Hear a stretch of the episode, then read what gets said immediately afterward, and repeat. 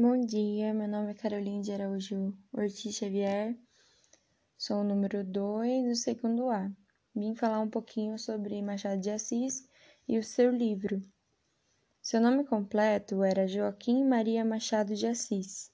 Nasceu no dia 21 de junho de 1839, no Rio de Janeiro, e faleceu no dia 29 de setembro de 1908.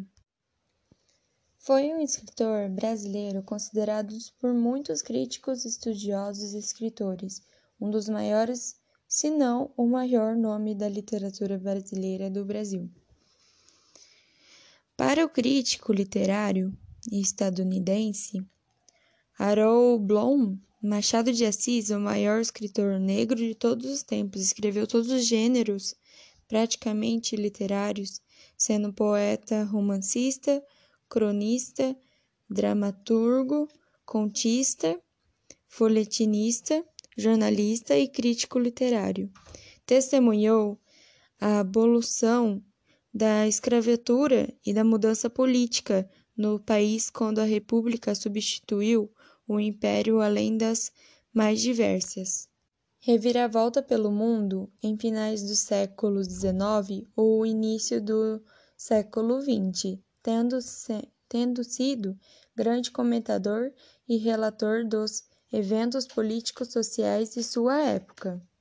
Vou falar um pouquinho agora sobre uma parte dele, do, do autor, muito específica, porque todo ator, todo escritor, todo toda todo personagem, tipo, uma pessoa que trabalha, essas coisas, fizeram algum. estudaram ou não estudaram.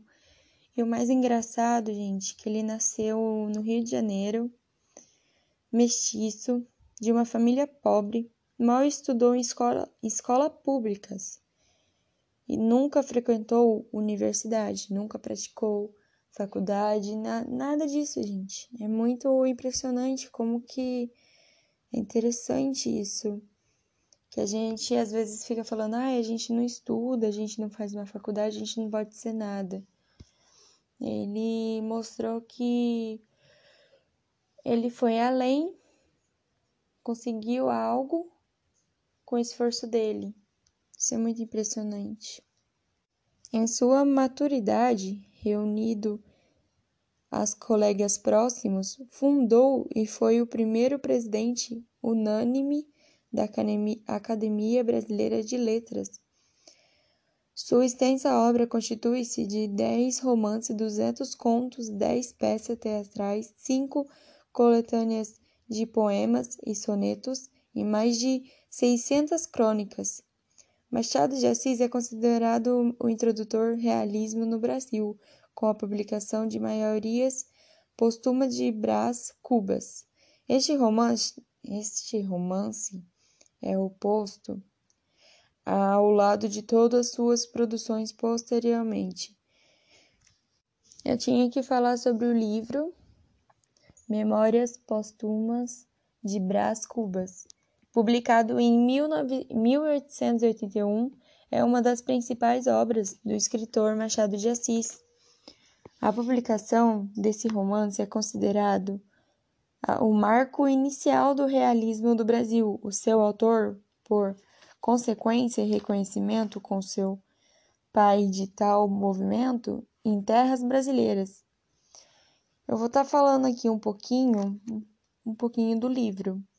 Trata-se de uma narrativa feita em primeira pessoa com inusitado de o narrador já ter morrido quando começou a escrever.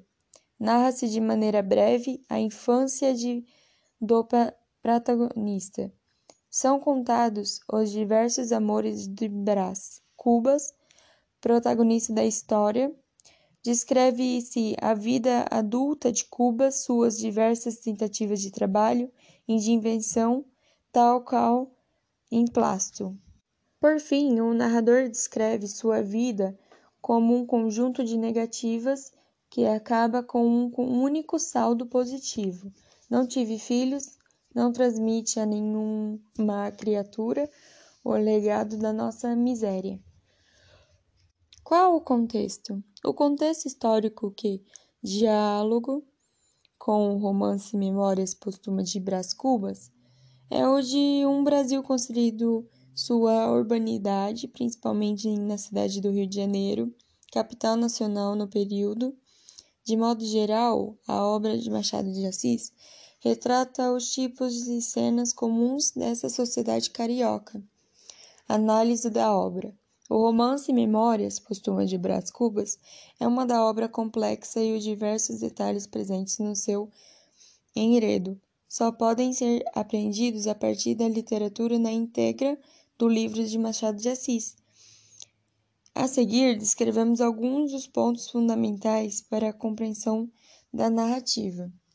O mais engraçado, gente, esse livro, ele foi para os Estados Unidos, lá ele foi, teve uma nova tradução, ele teve um pouco diferente a história, um contexto diferente, mas não tirou, tipo, toda a história assim que o Machado de Assis quis trazer naquele livro, sabe? Eles deram uma diferenciada, fizeram a tradução para ele. Se tornou o ícone do livro. Memória de Postumas de Brás Cubas. Nova tradução contribui para a redescoberta de Machado de Assis nos Estados Unidos. Lançado na Nessa terça, dois no mercado americano pela editora Pequim, Peguin, clássico da literatura brasileira, ganhou nova edição em inglês, sendo reverenciado em crítica da revista New York. Aí fala, um dos livros mais inteligentes já escritos. É assim que o escritor Dave Angers apresenta Memórias Póstumas de Brás Cubas, de Machado de Assis, no prefácio da nova edição do livro em inglês lançado nesta terça-feira. Uh, a nova tradução, fruto do doutorado, doutorado americano na Universidade de Brown, é uma nova oportunidade para que o clássico literário brasileira seja redescoberto no exterior. Machado de Assis está nessa posição de autoridade absoluta no Brasil, enquanto lá, lá fora ainda faz sentido recomendá-lo, Diz a tradutora ao explicar que a reação mais comum dos leitores estrangeiros ao se deparar com a obra de Machado é se perguntar por que eu ainda não conhecia este livro.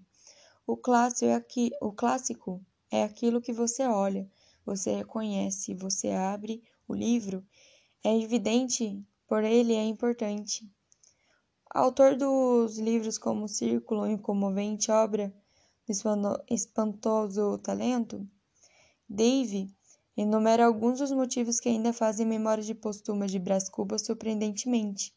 Ainda em 2020, em seu, em seu contexto de introdução dessa nova edição, publicado também pela revista TNet New York, na terça-feira, entre o elogio à originalidade de Machado, Engels ainda lamenta seu esquecimento entre leitores de língua inglesa.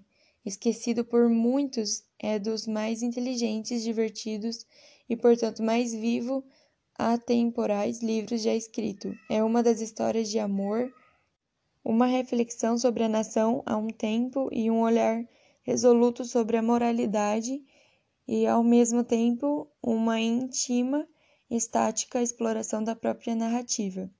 É uma obra-prima brilhante e absoluto prazer de se ler mas sem qualquer justificativa.